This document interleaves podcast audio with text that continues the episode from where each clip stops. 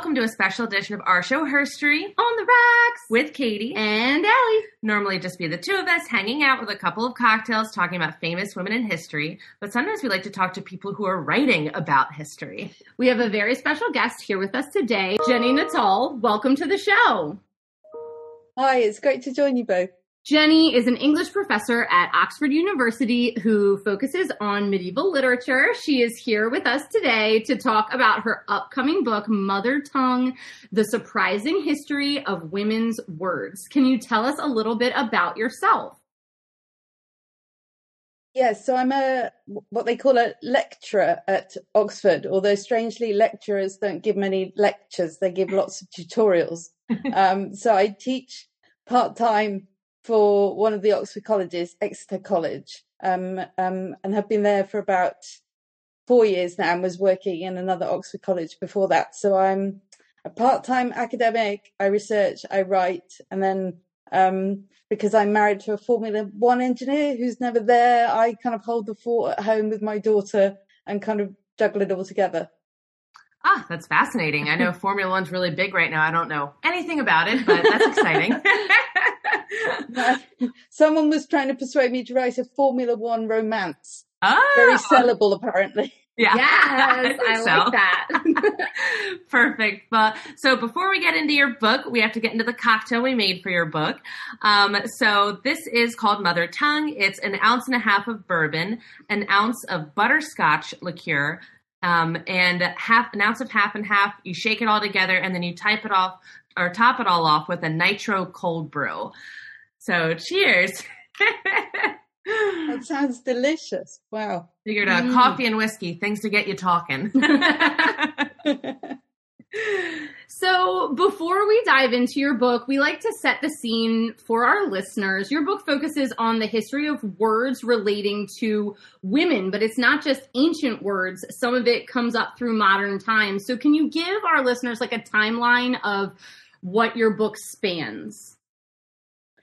Yes, so it's focused on the the history of English in particular. I'm more and more feel like a kind of archaeologist going back into the history of the the language, and it runs from the very first words for these subjects, the the sorts of words to do with women and their bodies and their lives and experiences that we share in Old English. So um, English as it as it's first spoken in the British Isles through medieval English, through Renaissance, early modern English, and I try and follow a lot of these ideas up to around uh, the year 1800. So the you know that point at which many of our kind of what we might think of as kind of modern ideas are, are really taking hold. But but as you say, the book also kind of tries to come all the way up to the present date and think about how uh, some of the ways we're thinking about words to do with women now either resonate with the past or, or kind of contrast and, and to kind of see what's happening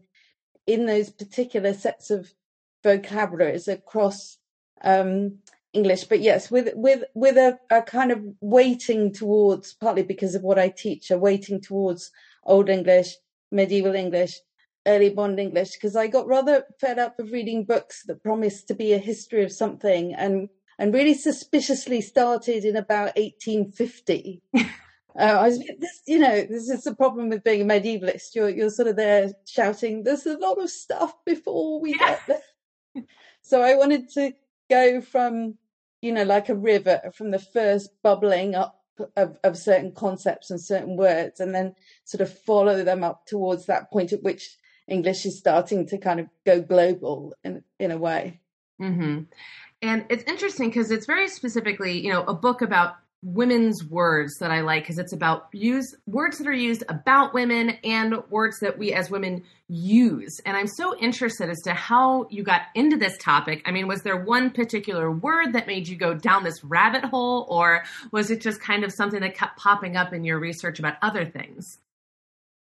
I mean, I was sort of lots of things came together. I English literature has become quite a female dominated subject, certainly at Oxford. And my students, women students, often, you know, running through a discussion of something else and would, would kind of go, stop, wait, can I ask you about that word? So I was thinking about women's words at work. Um, and I was sort of you know, coming out of that, well, all sorts of topics, Me Too, but also topics to do with women's health and women's experiences in the workplace. And I was sort of thinking more and more, particularly as I got to kind of midlife, thinking about all of those ways we we try and get across.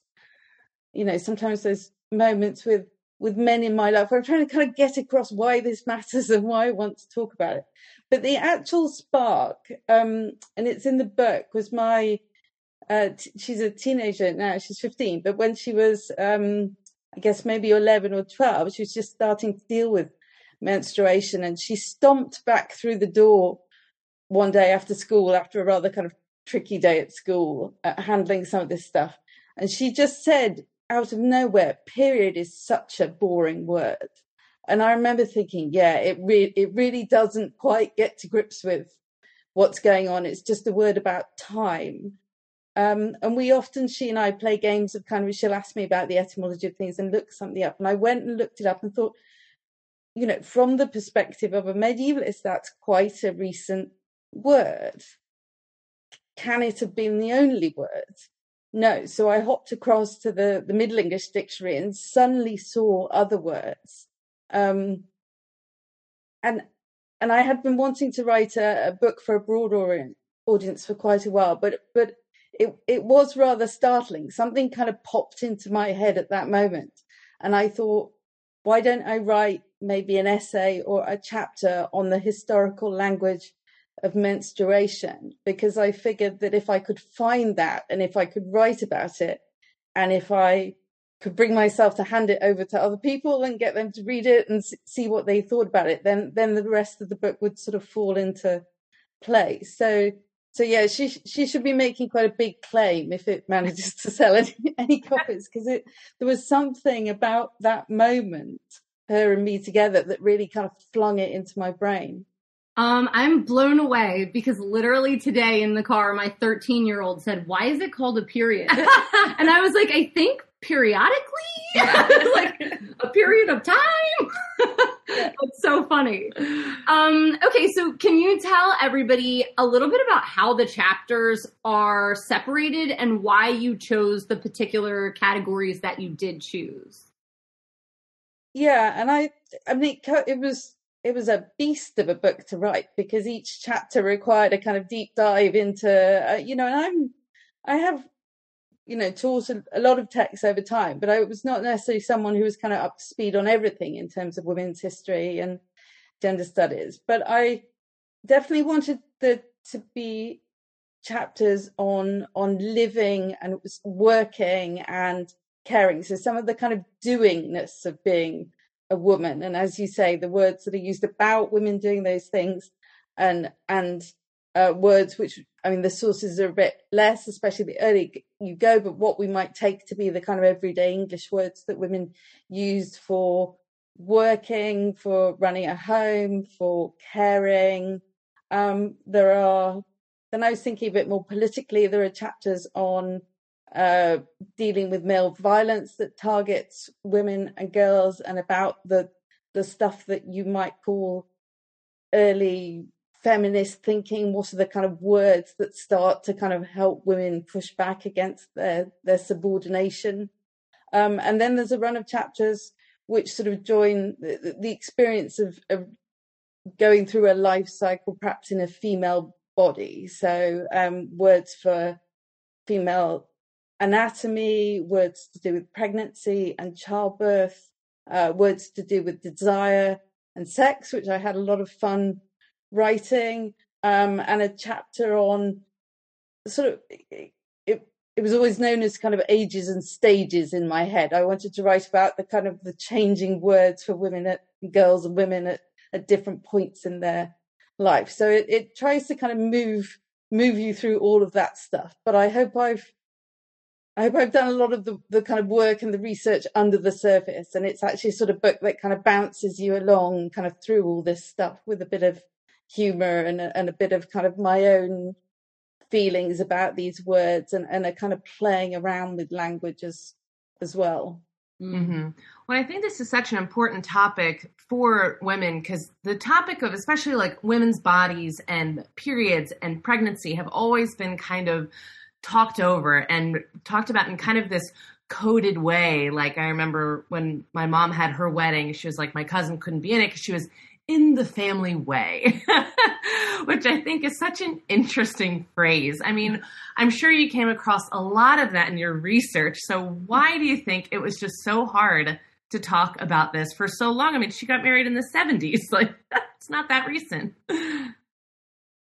Yeah, and I think, I mean, it's the that thing that maybe starts off in, I mean, I'm painting with a kind of broad brush here, but sort of in the 18th century ideas of kind of decorum and politeness, and you can you can even see that in dictionaries of the time, where you know quite plain terms that have been in dictionaries are starting to become taboo, and you know dictionaries are now being sold not because they contain everything, but because they don't they don't contain any of these kind of taboo expressions that you might want to avoid with that kind of euphemism that kind of allows you to kind of say what you mean without saying it exactly. And then you've got Victorian and maybe early 20th century, that, that classic idea of kind of prudishness, prudery, which is certainly kind of pushed at, at women and public speech. Yet at the same time, we know that Victorian scientists and doctors are busy doing a lot of the kind of sexist, misogynist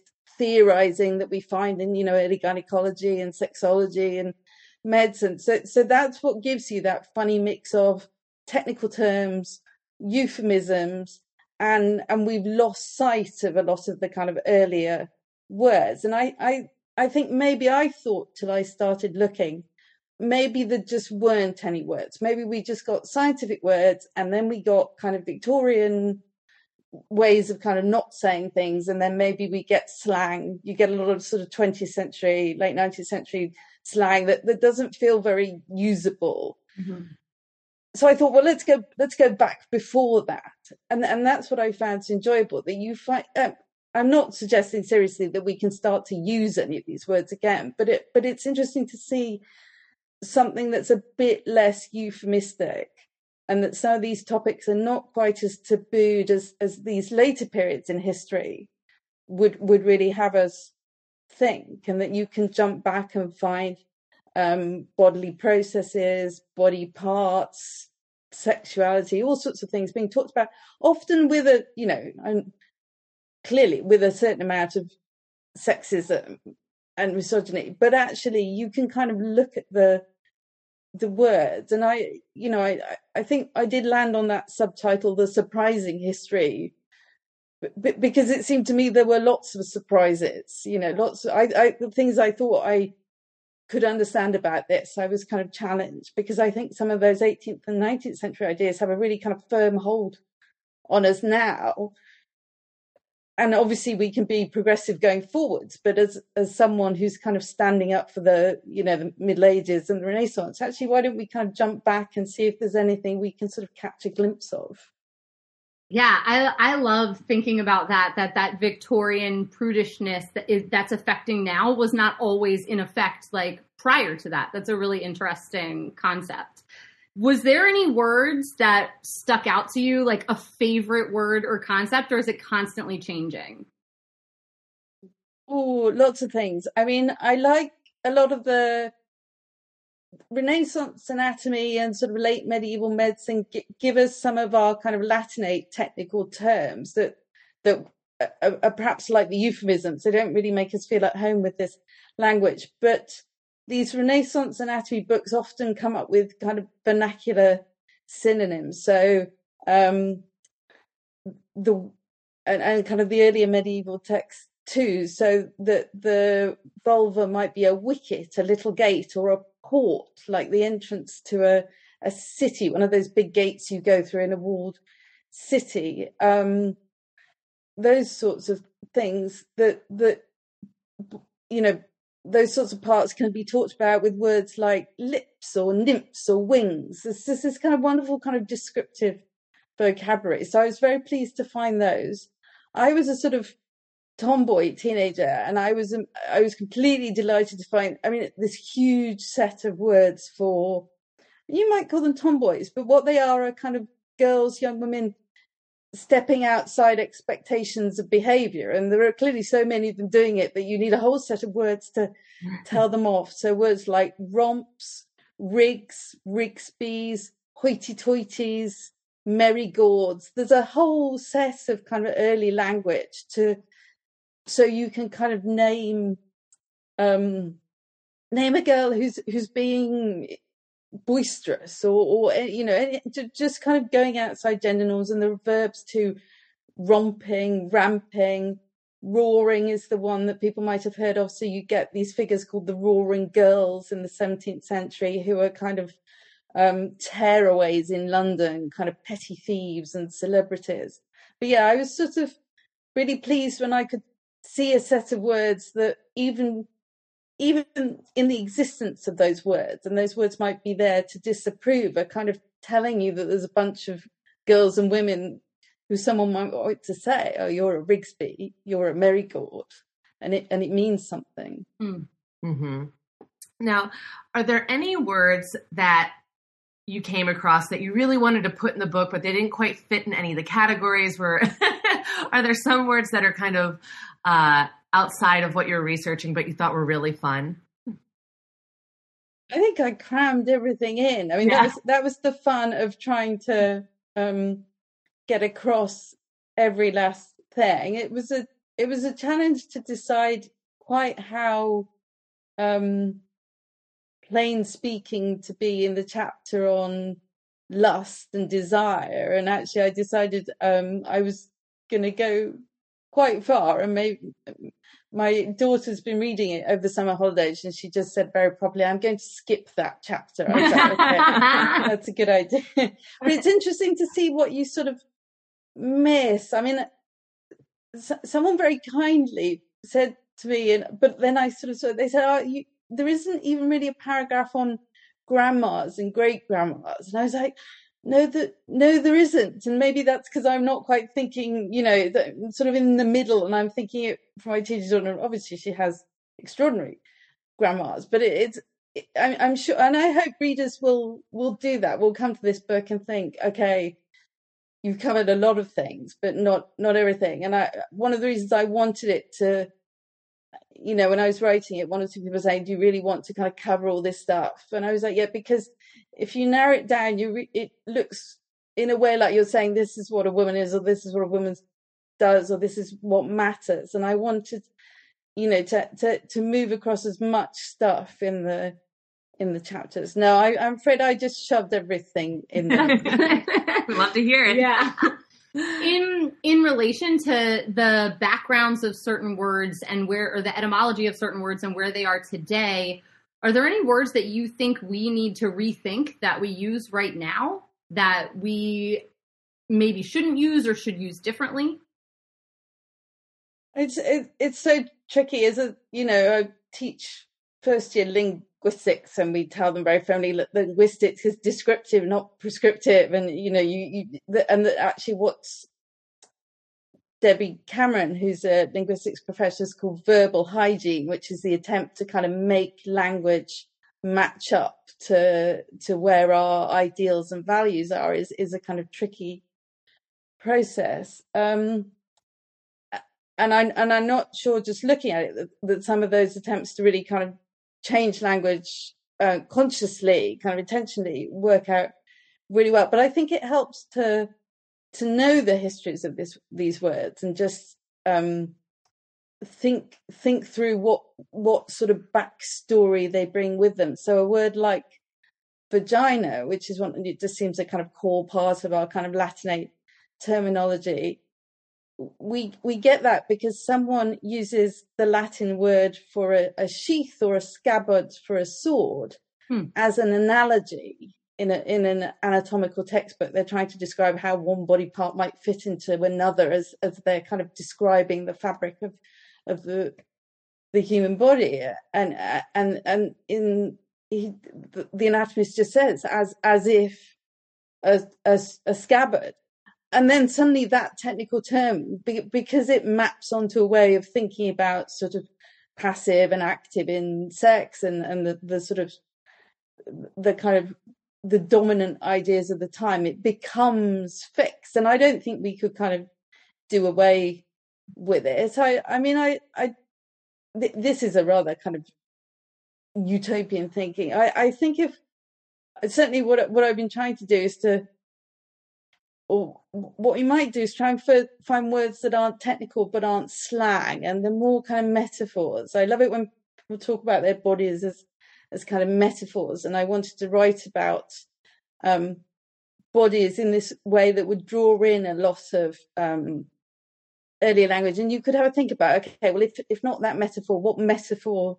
You know, I think I think private parts have often been thought about in terms of euphemism or nickname, but you know, kind of all these kind of every family has its own euphemism, so you can kind of gesture at it.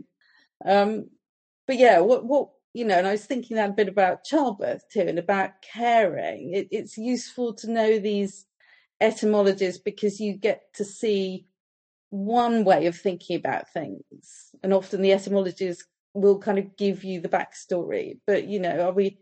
Do we want to say that you mother? That's very recent use of that term. The idea that, that there's a particular kind of parenting called mothering. That that that only comes in in the the 19th century, the usage of the, the word that way. And before that, to mother just means like to father means to be the, to give birth, you know, to kind of procreate like that. And then before that, you have these, I mean, not quite gender neutral because it's more often women that's doing the caring, but words like keeping, nursing, cherishing, fostering, tending, which des- describe the doing of it. Uh, so yeah, I, I sort of that sort of yeah, I like that kind of gender neutral language that sort of starts to pull apart some of the stuff. Say, okay, is has it always been mothering? Well, no, certainly not in the past because you had wet nurses, you had nurses, you had servants, you had families. The idea that kind of mothering was the dominant way to talk about looking after a baby, not at all. So I think that's that's what the etymologies can can do. They can just it's it's a way of saying let's just kind of stop and think about what word we use and why.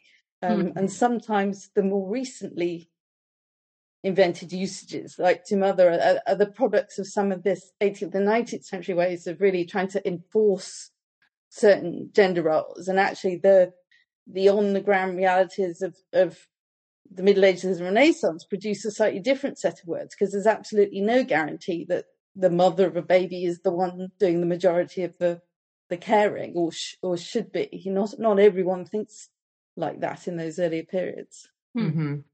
Mm. And one last question. I'm so curious about this because we talked to a lot of historians. Um, Allie and I are clearly not historians um, in any capacity. So I'm always interested in this research process because um, you're not researching a person, you're researching, again, the etymology of words and phrases. What is that process like? Because you can't exactly look up the biography of, you know, the word vagina. So, can you tell us a little bit about what the research process is like? Yeah, and as as my historian colleagues at work would tell you, I, I, I teach literature and poetry. I myself, you know, I'm not a kind of historian in that sense. Um, yeah, and it, that was very much something that I sort of worked out as I was writing this book. I worked out that I did want to go and go away and read an awful lot of work by historians ab- about these topics, and it seemed I think that's one of the things the book's trying to do to really kind of um, you know maybe you know we all get stuck at the moment that we kind of studied some of this stuff maybe at school or college or kind of fixed our ideas and then research moves on and i wanted to bring in lots of new research about the history of medicine, about things like witchcraft. So I, I read a lot of history and, and found found I could use the words to kind of bring in, you know, keep keep your attention with words, but kind of bring in these little stories. There's a wonderful thing called the historical thesaurus of English. So you can look at kind of groups of vocabulary from the beginning of English to the modern day. And I, I did a lot of that. So I would think, right, what, what, what is the idea I want to to write about what have we called that thing or that process? And i would go away and you can you can that's free to use you can look at that. And then i would start to chase the words that interested me through um, the Dictionary of Old English, which has only got as far as I or J, and then you have to use some other older things.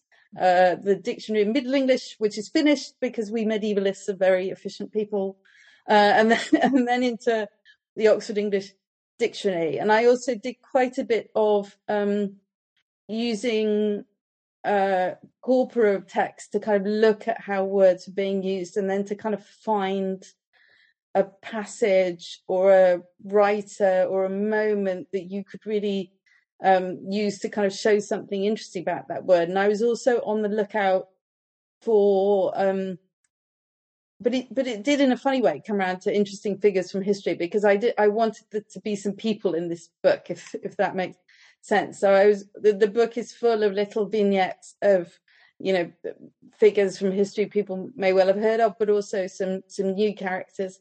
I hope to oft, often the the sort of figures who are who are pushing back against the dominant narratives of their time. So Renaissance physicians who, or a guy called Thomas Raynalde, who's writing a book called The Woman's Book in 1550, um, bringing the new science of anatomy to readers in English. And from the way he presents it, some of those readers are women, either women as midwives or, or women who are having babies. And it was so interesting to me that the kind of new science of anatomy is quite quickly vernacularized mm. through a figure like him. So yeah, it was it was a a very strange research process and and also trying to kind of look a bit into me. So the book has little passages not so much but about you know the stages of life i've been through being a mum being a working mum breastfeeding giving birth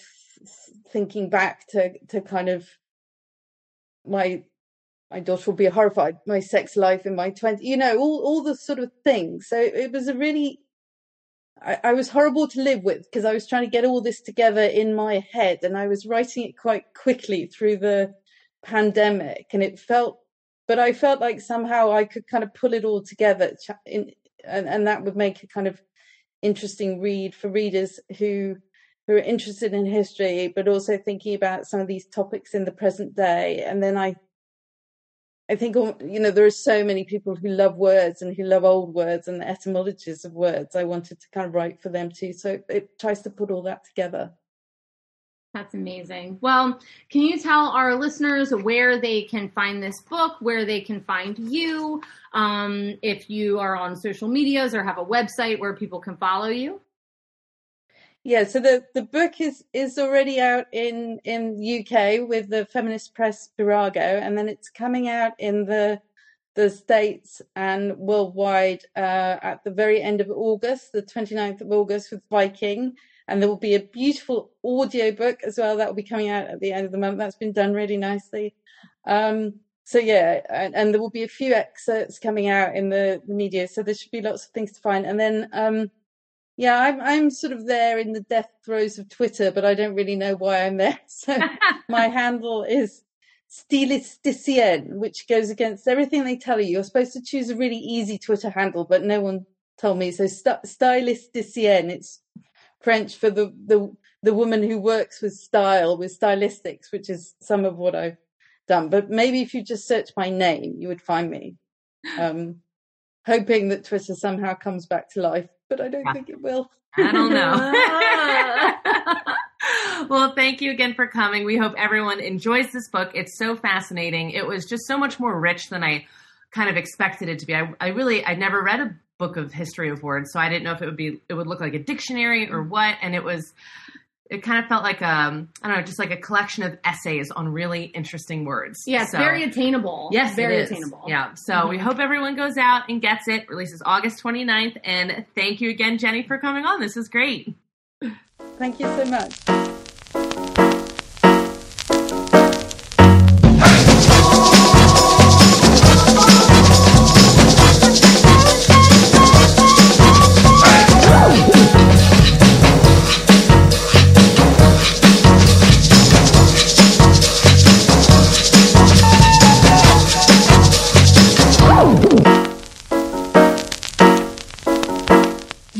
Listening to Her Story on the Rocks. We are independently produced by 1986 Entertainment and proudly recorded in Baltimore, Maryland. If there's a woman in history you would like us to cover, you can email us at herstoryontherocks at gmail.com. You can also message us on Twitter or Instagram. We post all of our cocktail recipes on Tuesdays so that you can go get all the supplies you need and drink along with us.